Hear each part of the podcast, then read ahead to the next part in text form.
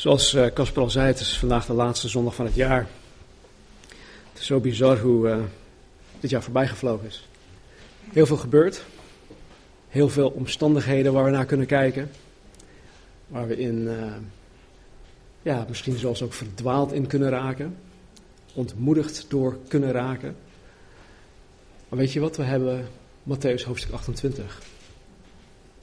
Ik vind het wel een beetje vreemd voor mijn gevoel dat we het de afgelopen weken in Matthäus hebben gehad over de arrestatie, de kruisiging van Jezus, de begrafenis van Jezus afgelopen week. We hebben kerst gevierd, de geboorte van Jezus. Vandaag gaan we het hebben over de opstanding van Jezus. En ja, gevoelsmatig is dat gewoon een beetje vreemd. Hè? Want normaal gesproken leef je naar de kerst toe. Veel kerken in Nederland, veel kerken in de wereld, die vieren dan ook Advent. Wat helpt om je naar de kerst toe te leven. Maar goed, we hebben daar niet voor gekozen, want we waren bezig met Matthäus. Dus aan de ene kant voelt het een beetje vreemd, maar aan de andere kant vind ik het wel mooi omdat het, het, is toch, heeft allemaal met elkaar te maken. Zonder kerst zou er ook geen kruisiging zijn. Zonder de kruisiging zou er ook geen opstanding zijn. Dus het heeft allemaal met elkaar te maken. Dus vandaag maken wij ehm, in zekere zin het evangelie van Matthäus af. Wij eh, pakken het op vanmorgen bij uh, Matthäus hoofdstuk 28 vers 1. En ik heb ervoor gekozen om het vanmorgen anders te doen dan, dan wat ik normaal gesproken doe. Normaal gesproken heb ik mijn iPad hier voor me met, alle, met allerlei aantekeningen en notities en bijbelversen en dergelijke. Maar ik dacht vanmorgen, omdat we, ja, ik had toch al verwacht, joh, we zitten hier met een klein groepje mensen. Liefst zat ik gewoon even in een kring vanmorgen, maar, maar daarom zit ik ook. Uh, dat we gewoon Matthäus 28 met elkaar openen. En dat we een soort als een, uh, een ochtendlezing er doorheen gaan met elkaar. Matthäus hoofdstuk 28. In de herziene statenvertaling staat bladzijde 1578. Oké, okay. Matthäus 28, vers 1. Laat na de Sabbat, toen het licht begon te worden, op de eerste dag van de week, dat is zondag, kwamen Maria Magdalena en de andere Maria om naar het graf te kijken. En zie, er vond een grote aardbeving plaats, want een engel van de Heere, die uit de hemel neerdaalde, ging erheen rolde de steen van de opening weg en ging erop zitten. Zijn gedaante, oftewel zijn gelaat, was als een bliksem en zijn kleding wit als sneeuw. De bewakers beefden van angst voor hem en werden als doden. Maar de engel antwoordde en zei tegen de vrouwen: U hoeft niet bevreesd te zijn, want ik weet dat u Jezus zoekt, die gekruisigd was. Hij is hier niet, want hij is opgewekt, zoals hij gezegd heeft. Kom, zie de plaats waar de Heer gelegen heeft. En ga haastig heen en zeg tegen zijn discipelen dat hij opgewekt is uit de doden. En zie, hij gaat u voor naar Galilea. Daar zult u hem zien. Zie, ik heb het u gezegd. En zij gingen haastig van het graf weg met vrees en grote blijdschap. En ze snelden weg om het zijn discipelen te berichten. Toen zij weggingen om het aan zijn discipelen bekend te maken, zie, Jezus kwam tegemoet en zei: Wees gegroet. Ze gingen naar hem toe, grepen zijn voeten en aanbaden hem. Toen zei Jezus tegen hen: Wees niet bevreesd, ga heen, bericht mijn broeders dat zij naar Galilea moeten gaan. Daar zullen ze mij zien. En terwijl zij onderweg waren, zie enkele van de wacht kwamen in de stad en berichtten de overpriesters alles wat er gebeurd was. En ze kwamen bijeen met de oudsten ze kwamen gezamenlijk tot het besluit, besluit om de soldaten veel geld te geven. En ze zeiden: Zeg, zijn discipelen zijn s'nachts gekomen en hebben hem gestolen terwijl wij sliepen. En als de stadhouder hiervan hoort, zullen wij hem overtuigen en maken dat u zonder zorgen bent. Toen zij het geld in ontvangst genomen hadden, deden zij zoals hen was voorgehouden. En dit woord is verbreid onder de Joden tot op de huidige dag. Ze dachten de dag van schrijven.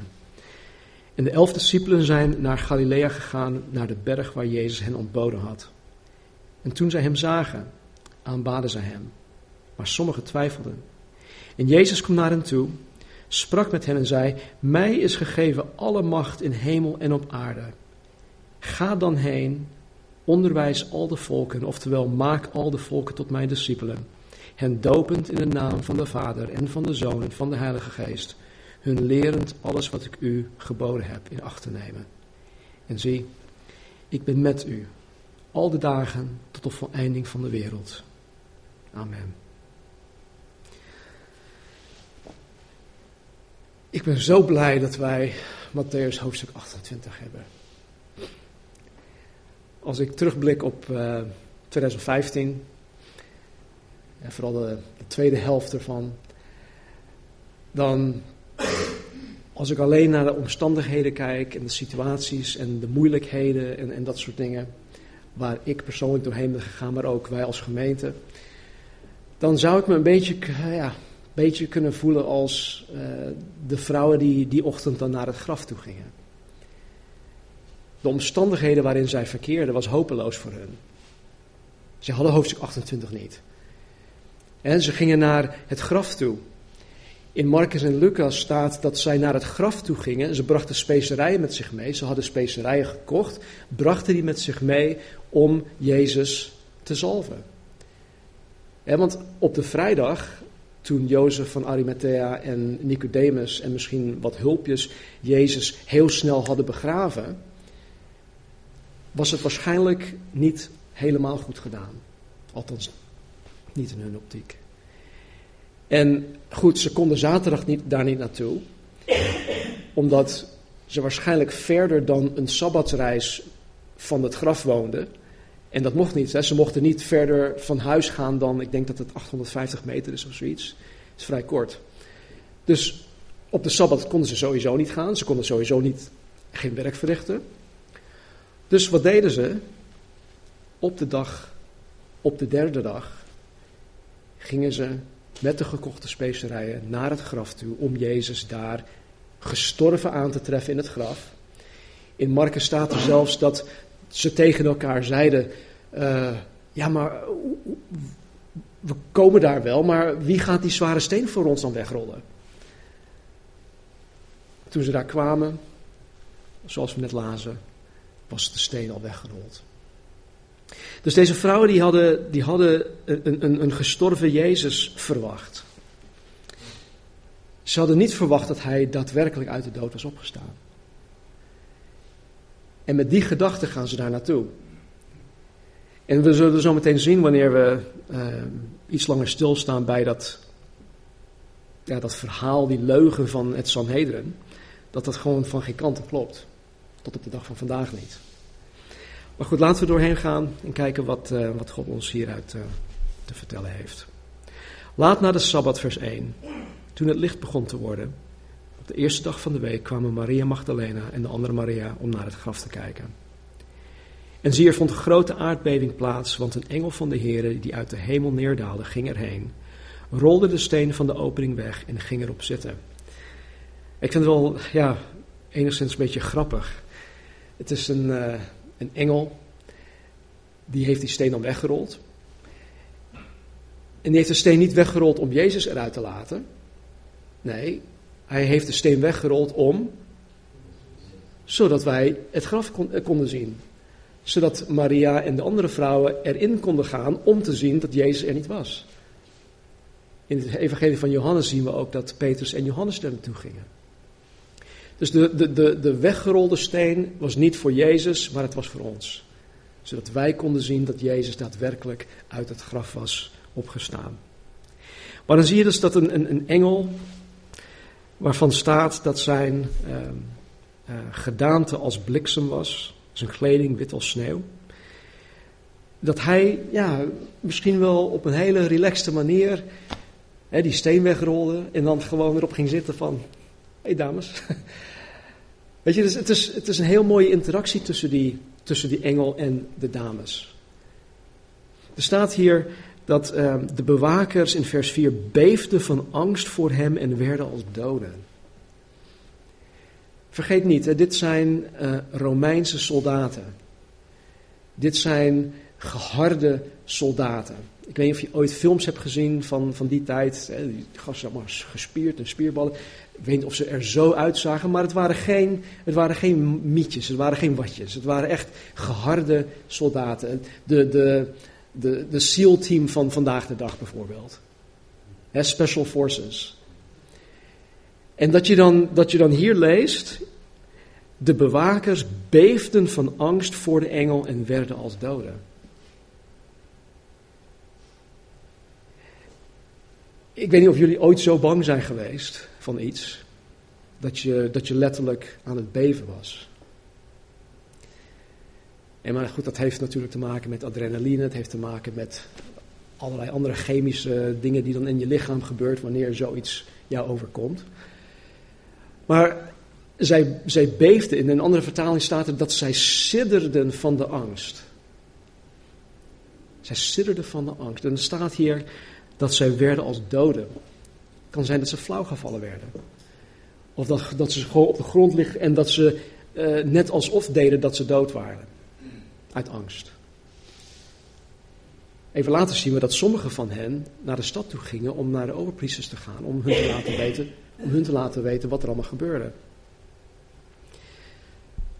Maar deze engel die zit dus daar op de, op de steen. De bewakers beefden van angst voor hem en werden als doden. En dan zegt de engel dit. Maar de engel antwoordde en zei tegen de vrouwen: U hoeft niet bevreesd te zijn. Hij sprak niet tegen de bewakers. Laat die gasten maar uh, shaken op de grond. Laat ze het maar in hun broek doen. Nee, jullie vrouwen, jullie, u hoeft niet bevreesd te zijn, want ik weet dat u Jezus zoekt die gekruisigd was. Ik vind het zo mooi hè, dat, dat zelfs deze engel meekreeg waar deze vrouwen naar op zoek waren. Hij wist, zij kwamen om Jezus daar aan te treffen. Maar hij zegt in vers 6, hij is hier niet, want hij is opgewekt zoals hij gezegd heeft. En dan zegt hij een aantal dingen die wij echt ter harte moeten gaan nemen. Want het, is, het was niet alleen voor deze vrouwen van toepassing, maar het is vooral voor ons, anno 2015, 2016, van toepassing. Hij zegt dit. Hij is hier niet, want hij is opgewekt, zoals hij gezegd heeft. Kom, zie de plaats waar de Heer gelegen heeft en ga haastig heen en zeg. Dus vier woorden. Kom, zie, ga heen. Dat zijn twee woorden. En zeg. Kom, zie, ga heen en zeg. Ik vind het zo mooi dat deze engel deze vrouwen uitnodigt. Kom het graf binnen. Kom. Ik kan me voorstellen dat deze vrouwen gewoon bang waren. Ik, ik weet niet hoe jullie dat ervaren, maar um, hoe heet dat? Um, cemeteries. Begraafplaatsen. Die, die vind ik gewoon een beetje eng. Uh, sommige mensen niet, maar goed, ik vind dat gewoon. Ik ben daar niet op mijn gemak. Misschien is, dat is, misschien is dat omdat ik veel van die horrorfilms gekeken heb, ooit in mijn dagen voordat ik Christus leerde kennen. Ja, Michael Jackson thriller. Maar goed, ik, ik, ik voel me daar niet echt ja, prettig bij. En ik kan me ook voorstellen dat deze vrouwen daar aankwamen, ze zagen de steen weggerold. Hé, hey, wat, is hier, wat is hier aan de hand? Wat is er gaande? Zijn er grafrovers? Het kan zijn dat er, dat er mensen in, het graf waren die het graf wilden gaan uh, beroven. Er kon van alles door hen heen gaan wat, wat, wat, wat echt fout was gegaan. Dus goed, de, de engel nodigde hen uit. Kom, kom, kom en zie. En dat is, dat is Jezus eigen. Jezus zegt, Jezus zei in die tijd, en hij zegt vandaag de dag nog steeds, kom en zie. In Johannes in hoofdstuk 1 of hoofdstuk 2 staat dat uh, Andreas en zijn broer uh, Petrus Jezus eh, navolgden. En op een gegeven moment vroeg of Petrus of Andreas, uh, maar heren, waar, verblijft u? waar, waar, woon je? Wat zei Jezus tegen? Tegen hen? kom en zie. Nergens zie je in, in de evangeliën dat Jezus zegt van joh, ga toch weg. Ik, ik, ben, je, ik ben je zat. Ik, nee, nu even niet. Nee, Jezus nodigt mensen uit. Hij, hij zegt: Kom, kom, kom tot mij. En dat doet hij vandaag de dag nog steeds. Kom, kom en zie. Dus kom en zie de plaats waar de Heer gelegen heeft. En vervolgens, nadat wij gekomen zijn, nadat wij gezien hebben, moeten we daar iets mee. Het is natuurlijk hartstikke fijn als mensen uh, denken van oké, ik heb de verrezen heren gezien. Ik heb gezien, nou, het graf is leeg. Het is tot op de dag van vandaag nog steeds leeg. Ik kom tot geloof. Ik ben wedergeboren. Maar ik heb nu een plaatsje gereserveerd in de hemel en daar hou ik het bij. Dat is voor mij genoeg. Nee, zo werkt dat niet. En we zien in dit stukje eigenlijk al de grote opdracht. Zelfs voordat Jezus ons de grote opdracht geeft. Want de engel zegt: Kom en zie. En dan zegt hij: Ga haastig heen en zeg. Ga haastig heen en zeg tegen zijn discipelen dat hij opgewekt is uit de doden. En zie, hij gaat u voor naar Galilea, daar zult u hem zien. Zie, ik heb het u gezegd. Met andere woorden, het zal zo zijn zoals ik het gezegd heb. En dat is eigenlijk de opdracht die wij meekrijgen van God, van Jezus, van de Bijbel. Is dat wij heen gaan en tegen mensen zeggen dat hij opgewekt is uit de doden. Het evangelie is niet compleet tenzij wij vertellen over de opstanding uit de dood. En als je je Bijbel goed leest, als je opmerkzaam leest, dan zal je in, in handelingen vooral zien dat het, dat het voornamelijk draait om de opstanding van de Heer Jezus Christus. In de boodschap die zij brengen. Ja, de geboorte van Christus is belangrijk. Ja, de kruisiging is belangrijk. Maar het draait vooral om de opstanding uit de dood.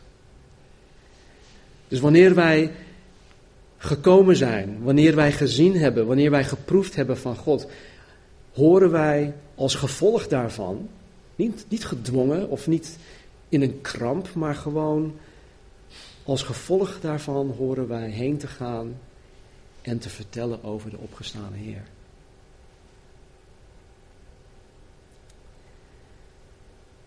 Vers 8.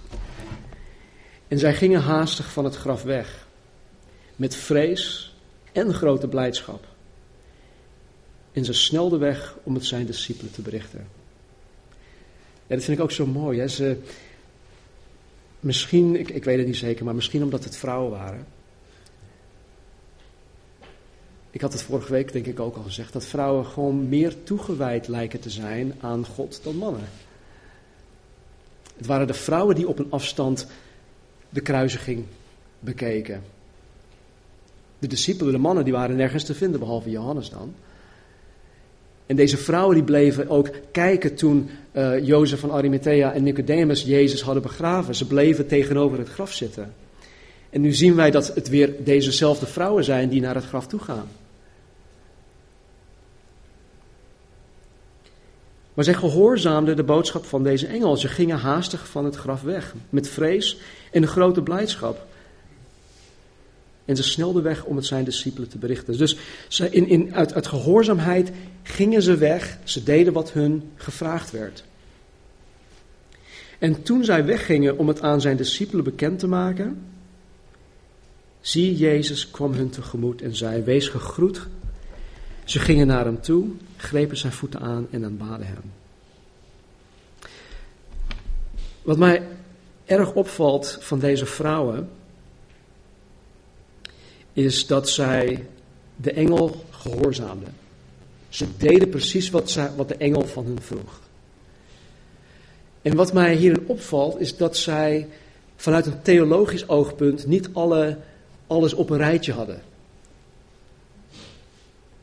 Dit waren Joodse vrouwen. Die hadden vanuit een eschatologisch oogpunt nog steeds heel veel kronkelingen in hun gedachten. Ze hadden vanuit een profetisch oogpunt over de Messias nog heel veel verkeerde kronkelingen in hun gedachten over die, over die zaken. Dus ze hadden eigenlijk vanuit, ja, vanuit een, een, een doctrinaal en theologisch oogpunt, hadden ze hun zaken niet op orde. Dat zou later komen, absoluut. Maar op dit moment, op het moment van ga heen, hadden ze dat totaal niet op orde. En wat deden ze? Ze zeiden niet van, ja maar hallo, wie ben ik? Ik, ken mijn Bijbel niet eens. Ik, wat, wat moet ik hier nou mee? Uh, ik, ben pas tot geloof gekomen. Uh, weet je, dus ze maakten geen excuses om het door te vertellen. Zij gingen gewoon. En het doet me denken aan dezelfde, de, man die van, van geboorte eigenlijk, vanuit, van, vanaf geboorte uh, blind geboren werd. Jezus genas hem. Hij kreeg zijn zicht. En hij werd geconfronteerd met de, de fariseeën en de schriftgeleerden en de, de, de, priesters enzovoort enzovoort. En, ze, en ze, ze bleven hem vragen stellen. Wie heeft het gedaan? Wie was het Jezus? Geloof je nou in Jezus? Bla bla bla. Hij zegt, ik weet niet, ik weet niet wat, jullie, wat jullie precies willen weten. Het enige wat ik weet is, ik was blind en nu kan ik zien.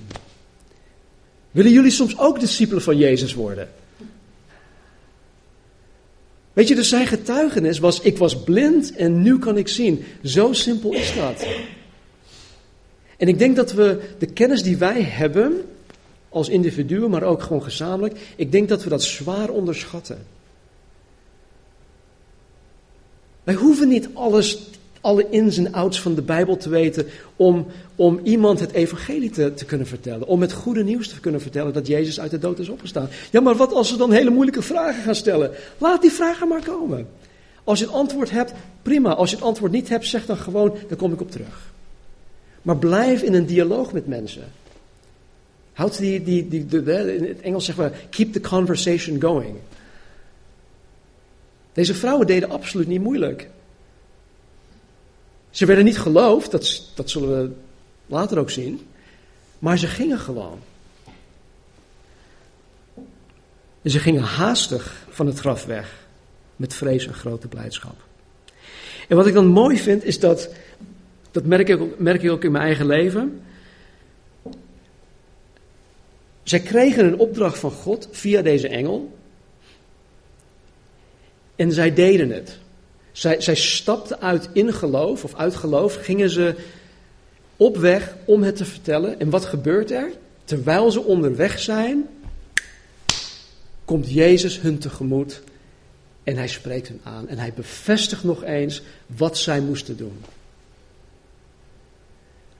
Ik, denk dat als, als wij Jezus tegemoet willen komen, of als, als wij willen dat Jezus ons tegemoet wil, gaat, gaat komen in wat wij voor Hem gaan doen, wanneer wij iets voor Hem überhaupt willen doen, wanneer wij getuigen willen zijn, of wanneer wij het evangelie met mensen moeten delen, moeten wij wel eerst die eerste stap gaan zetten. En we zien hier vanuit een geloofsaspect dat deze vrouwen gewoon, ze geloofden het, ze geloofden de engel, oké, we gaan naar de discipelen toe. En terwijl zij, of, eh, nadat zij die eerste stap hadden gezet, terwijl ze onderweg waren, kwam Jezus hun tegemoet. Zie, Jezus kwam hun tegemoet en zei: Wees gegroet. Dat wees gegroet, dat is een, ja, een, een, een begroeting, uh, dat kan vertaald worden in, uh, in, in vreugde. Hé, hey, vreugde jongens.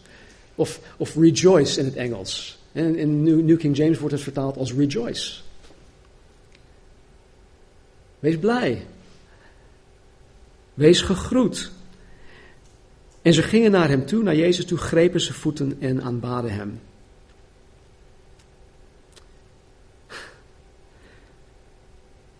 Ik denk dat dat echt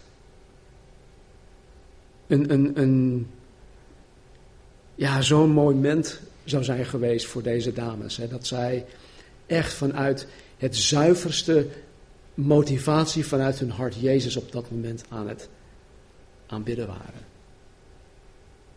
Het, het, het, het, het, vastpakken van, van iemands voeten, dat is de meest nederige en verootmoedigde positie die een mens kan innemen om iemand te aanbidden. En ik geloof echt dat die aanbidding vanuit het diepst van hun hart kwam om, om Jezus op dat moment in alle zuiverheid en eerlijkheid en oprechtheid te aanbidden. En toen zei Jezus tegen hen, vers 10, Wees niet bevreesd. Ga heen.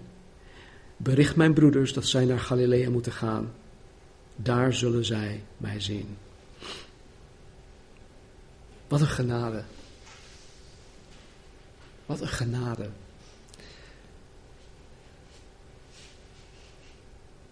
Op het moment dat Jezus gearresteerd werd, gingen al zijn discipelen weg. Ze vreesden voor hun eigen leven. Ze smeerden hem, heel plat gezegd. Petrus die, die, die keek op, hè, op een afstand keek naar wat, wat, wat Jezus overkwam. Uiteindelijk ging hij ook zijn weg.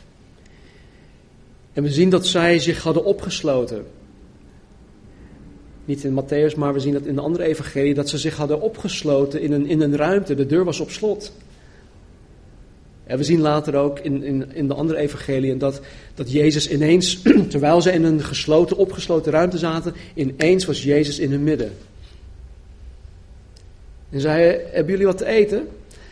Weet je, dus Jezus kon gewoon door alles heen, door muren heen lopen. Hij, hij kon gewoon verschijnen in zijn verheerlijk lichaam. Maar goed, zij waren dus. Um, zij waren bang, zij vreesden voor hun leven. Ze hadden hem verlogend. Petrus had hem letterlijk tot drie keer toe verlogend, zelfs in zijn spraak. Had zichzelf ook vervloekt.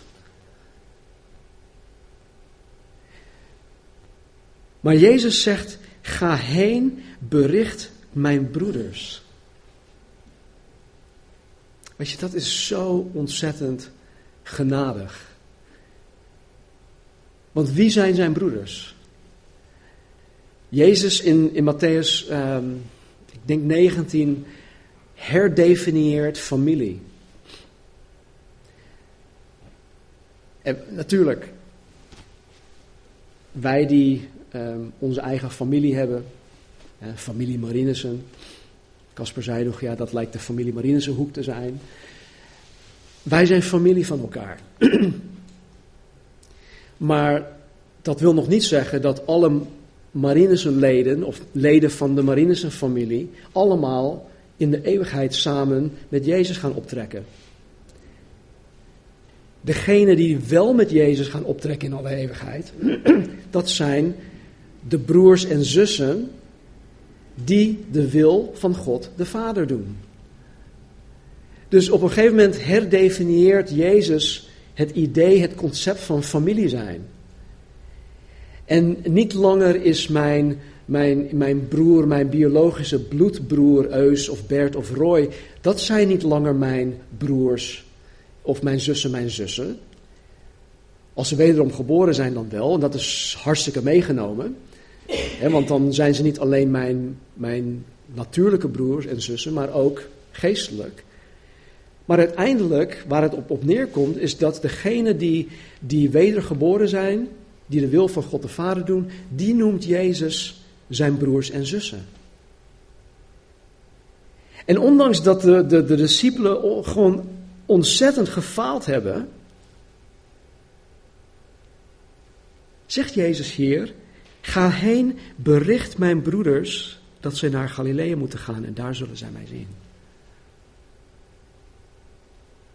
Vanuit het oogpunt van Jezus is niks veranderd. Ik denk dat zij zich hartstikke rot voelden. Ik denk dat zij zich hartstikke, zich hartstikke schaamden voor het, het nalaten van wat zij eigenlijk hoorden te doen. Maar niet Jezus. Nee, Jezus zegt: ga naar mijn broers toe, mijn broeders toe. Vers 11. Eh, en terwijl zij onderweg waren, zie enige van de wacht kwamen in de stad en berichtten de overpriesters alles wat er gebeurd was. De wacht die bij het graf stond, dat waren nogmaals uh, Romeinse soldaten uh, ergens tussen de 10 en 16 soldaten die daar de wacht hielden.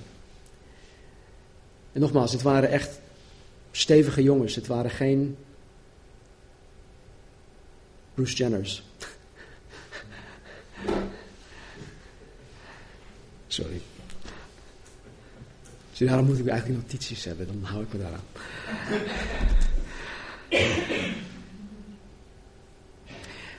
Maar zij kwamen de stad in en berichten de overpriesters alles wat er gebeurd was. Ik vind het wel apart dat zij dus niet naar um, Pilatus toe gingen, want uiteindelijk was Pilatus degene die een opdracht gaf om met de overpriesters mee te gaan. Maar ze hadden ook wel door dat de overpriesters, dat het Sanhedrin best wel veel invloed had op Pilatus. Want zij, uiteindelijk waren zij degene die Pilatus over de streep trokken om Jezus Christus te kruisigen. Dus ze gingen naar degene toe die, die meer macht hadden dan Pilatus. En ze kwamen bijeen, dus de, de overpriesters kwamen bijeen met de oudsten. Dit was dus weer een, een formele uh, vergadering van de Hoge Raad van het Sanhedrin. En zij kwamen gezamenlijk tot het besluit om de soldaten veel geld te geven. Om hun om te kopen. En ze zeiden tegen deze soldaten: Zeg dit. Zijn discipelen zijn s'nachts gekomen en hebben hem gestolen terwijl wij sliepen. Nou, er zijn heel veel verschillende uh, theorieën over uh, de opstanding van Jezus. Hè, dat het dus niet echt gebeurd is. Daar ga ik het vandaag niet over hebben. Maar deze alleen al, deze ene, is zo absurd. Ik weet niet hoe, hoe, hoe jullie zijn, maar als ik slaap, dan, dan slaap ik, hè. ik. Ik weet niet wat er om me heen gebeurt. Jullie kunnen gerust in mijn slaapkamer komen terwijl ik slaap en dan zal ik geen benul hebben dat jullie er zijn. Dus wat ze hier zeggen, zeg dit, luister, zeg, dit is hartstikke slim. Zeg, zijn discipelen zijn s'nachts gekomen en hebben hem gestolen terwijl wij sliepen.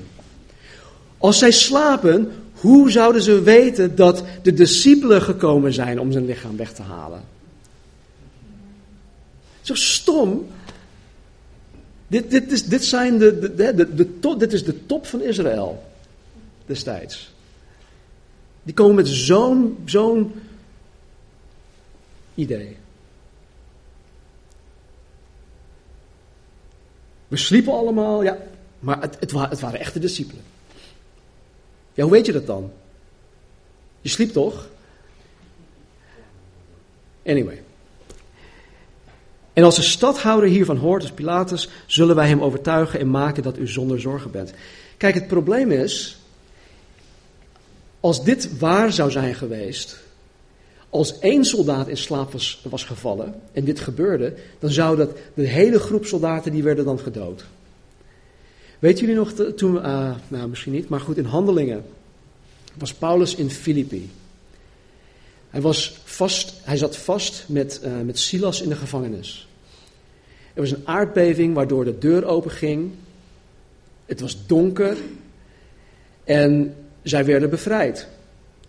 Alleen was het zo dat de bewaker, een Romeinse soldaat, die stond op het punt om zichzelf te doden en Paulus had dat ineens door en hij zei: Nee, nee, nee, niet doen. Dat moet je niet doen. We zijn er allemaal nog. Waarom dan? Waarom zei Paulus dat? Omdat Paulus wist dat als een van hen zou ontsnappen, het, het hem zijn leven zou kosten. De, de bewaker dan. De bewaker zou gedood worden. Want ja, dat, dat is zijn taak. En als hij, als hij zijn taak nalaat, dan is hij de doodstraf uh, waard. En zo ook met deze tien of zestien Romeinse soldaten. Als zij hun taak hadden nagelaten, dan zou het hun, hun leven gaan kosten. En daarom zegt hij dus ook in vers 14.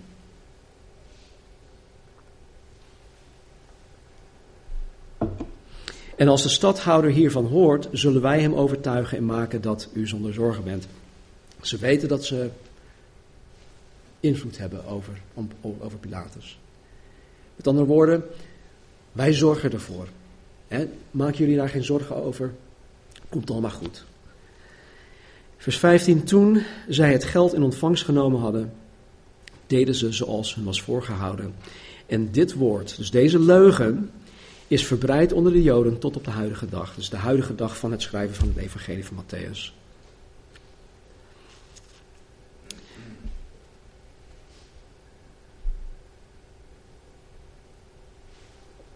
Vers 16.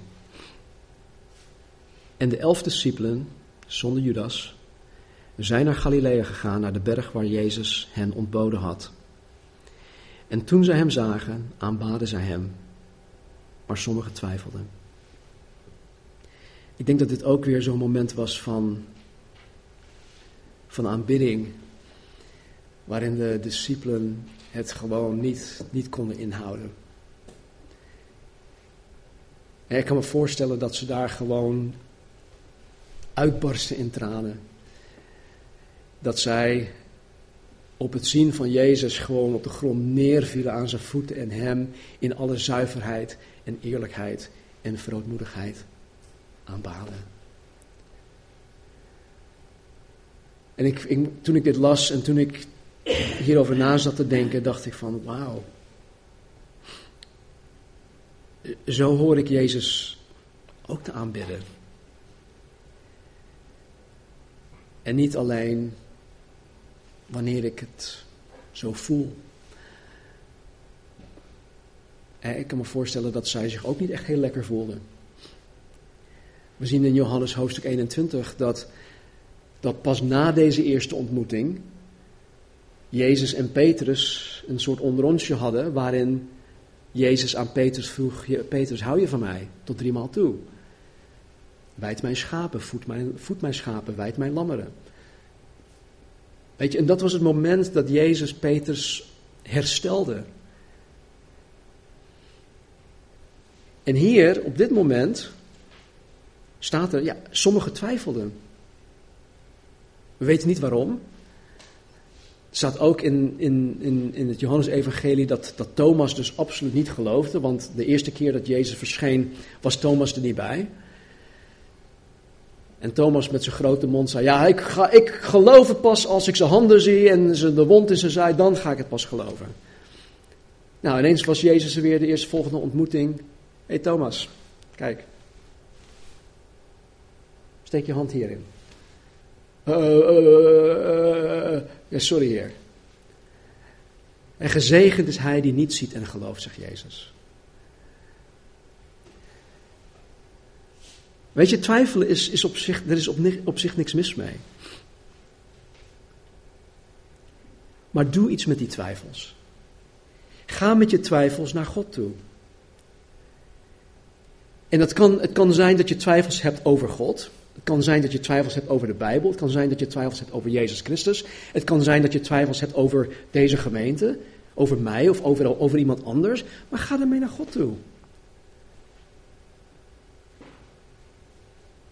Hij kan al die twijfel wegnemen. Dat heeft hij uiteindelijk bij zijn discipelen ook gedaan.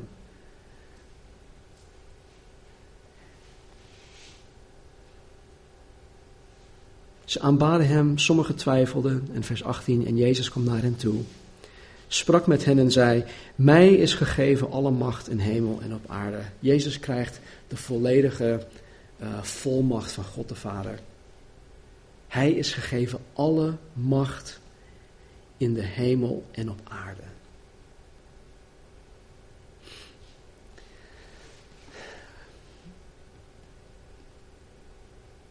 Ik was jarenlang, toen ik in de zakenwereld uh, werkte, uh, onder andere als vertegenwoordiger, was het altijd de kunst om zo hoog mogelijk contact te kunnen leggen in een organisatie. een, prospect of een klant. Uh, want ja, ehm, je moet naar de beslisser gaan, toe gaan. In mij werd altijd geleerd, je moet geen nee accepteren van iemand die niet kan beslissen. Maar je moet, je, je moet juist uh, naar die persoon toe gaan die wel de beslissingsbevoegdheid heeft en daarvan een ja krijgen. Dus het was voor ons als Salesforce uh, een absoluut een, ja, een soort van uh, wedstrijd. Hè? Hoe hoog kan je in een bepaalde organisatie binnenkomen? En dat, is, dat, dat was het idee. Je moet naar de top toe gaan. Want die is degene die, die alle invloed heeft, die de macht heeft, bevoegdheid heeft, enzovoort, enzovoort.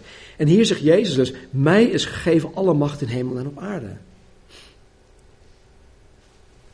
Waar hoeven wij dan nog naartoe te gaan?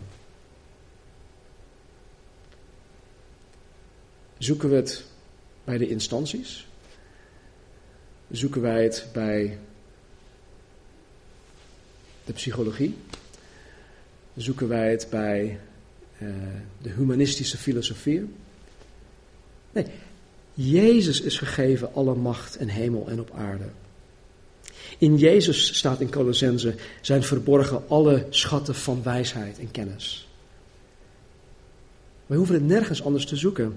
En omdat hem alle macht in hemel en op aarde gegeven is, zegt hij: ga dan heen. Met andere woorden, omdat mij gegeven is alle macht in aarde, om die reden moet je heen gaan. Onderwijs al de volken. Dat vind ik, ja, dit is een van de, de nadelen van um, de herziene statenvertaling. Het heeft niet veel nadelen, maar dit is één ervan. Er staat: ga dan heen, onderwijs al de volken. Dat is, dat is waar, maar letterlijk staat er: maak al de volken tot mijn discipelen. Dat is voor mij toch iets, iets meer, iets helderder, iets, iets specifieker. Maak de volken, maak mensen mijn discipelen. Dat doe je door hen te onderwijzen, maar je doet dat door veel meer dan alleen hen te onderwijzen. Ga heen, maak al de volken tot mijn discipelen, hen dopend in de naam van de Vader, van de Zoon, van de Heilige Geest, hun lerend alles wat ik u geboden heb in acht te nemen. En zie, ik ben met u al de dagen tot de voleinding van de wereld. Amen. Dat is de grote opdracht. De engel gaf het aan de vrouwen. Hier geeft Jezus het aan ons, aan zijn discipelen, om discipelen te maken.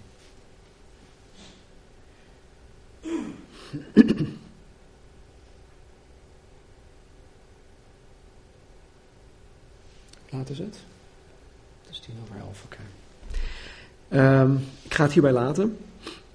Ik denk dat ik volgende week misschien op een aantal dingen nog misschien teruggrijp. Maar ik wil me volgende week vooral richten op uh, de grote opdracht. Laten we bidden. Hemelse Vader, dank u wel. Dat wij niet in onze, zoals deze vrouwen, heren, ja, eigenlijk hopeloos zijn achtergelaten. Maria, heren, en die andere Maria en misschien andere vrouwen, vooral volgens de andere evangeliën, zijn naar het graf toegegaan om Jezus, het, het, het dode lichaam van Jezus aan te treffen. Heren, maar ze werden, ze werden zo blij verrast door de boodschap van de engel. Door de getuigenis van de engel en door zelf ook te zien dat Jezus daar niet meer lag. En zoals we zien, heren, in het Johannes-evangelie, dat de, de, de doeken waarin Jezus gewikkeld was, heren, dat die gewoon daar lagen. Dank u wel, Heer, dat u zo ver bent gegaan. Om Jezus ook uit de dood op te wekken. Nooit meer te hoeven, te, hoeven te sterven. En Heer, dat zijn opstanding uit de dood, Heer, ons ook de hoop geeft, de zekerheid geeft. Dat er ooit een moment zal komen dat ook wij een verheerlijk lichaam zullen gaan krijgen. Dat ook wij uit de dood als het ware zullen opstaan. En Heer, voor nu ben ik u zo dankbaar dat wij niet zijn blijven steken in Matthäus hoofdstuk 27. Maar dat u daadwerkelijk uit de dood bent opgestaan, dat u teruggegaan bent naar de Vader, dat u aan de rechterhand van de Vader zit en dat u voor ons pleit. Voor mij pleit, voor uw gemeente pleit. Dank u wel, Heer. Dank u wel dat u mijn, mijn leven, ons leven in uw hand hebt. Dat u de levende God bent van de Bijbel. Dat wij geen beeld hoeven te aanbidden, dat wij geen um, graf hoeven te aanbidden. Maar dat wij de levende God van het, van het heelal mogen aanbidden. Dus Heer, als wij de, de laatste dagen van dit jaar um, met elkaar zullen doorbrengen, Heer, het zij met onze gezinnen of wie dan ook. Geef ons gelegenheden, Heer, om iemand iets van uw opstanding te mogen vertellen.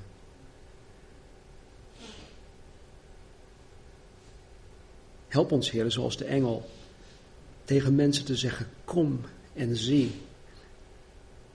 En vervolgens, Heer, ook tegen hen te mogen zeggen: Ga heen en vertel. Help ons om dat te doen, Heer. Ik denk dat veel van ons gekomen zijn en gezien hebben. Maar dat wij nogal schromen om heen te gaan. En dat betekent niet heen te gaan dat we ergens naar Verwegistan moeten gaan, maar gewoon heen gaan de wereld in waarin wij leven. Om te vertellen. Help ons daarbij. Zegen ons, Heer, zegen ons als individu, als gezinnen, Heer, van de oudste tot de jongste. Zegen ons als gemeente. Ik zie uit naar het volgend jaar. Wat u gaat doen, Heer, leid ons. Blijf ons leiden. Geef ons kracht. Geef ons vrijmoedigheid om het evangelie met mensen te delen. Geef ons alles dat we nodig hebben, Heer, om uw wil te doen en te volbrengen in ons leven. Dat bidden wij in Jezus' naam. Amen. Amen. Nog even dit. Waarom ging Jezus niet gewoon naar die kamer toe, die, die bovenkamer waar de discipelen zich hadden opgesloten? Waarom zei hij: Ga naar Galilea toe en daar zal ik je ontmoeten? Ik zat zelf daarover na te denken. En ik, ik vind het wel heel bijzonder dat hij dat doet. Want dat, leert, dat geeft, althans zo zie ik het, hè. ik weet niet of ik, of ik het goed heb, maar zo zie ik het wel. De discipelen kwamen uit Galilea. Zij woonden daar, ze werkten daar, hun families waren daar, hun huizen waren daar. En Jezus zegt, ga naar huis toe. Ga naar jouw, jouw plek toe, waar, waar, waar, waar, waar jij uh, gewend bent, waar, het, waar, het, waar, je, waar jij je thuis voelt. Ga daar naartoe. Je eigen omgeving. En ik zal je daar ontmoeten.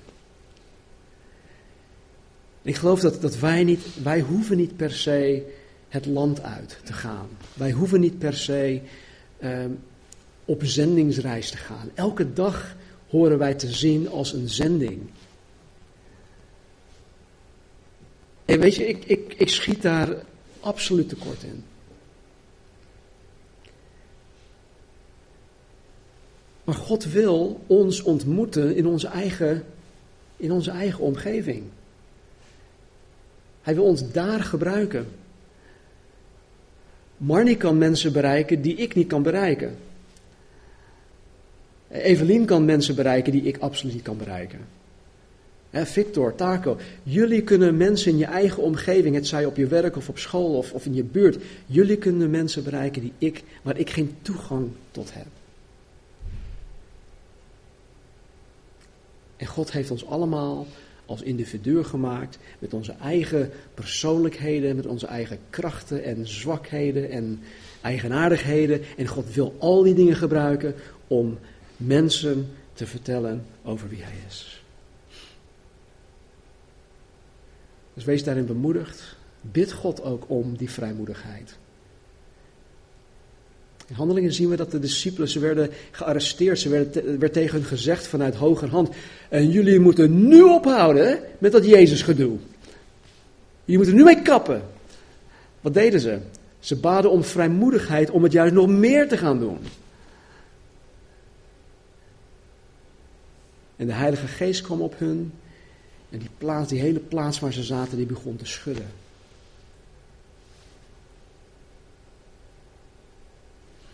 Laat de Heilige Geest je leven door elkaar schudden. Zodat we meer en meer bruikbaar zullen zijn voor Hem.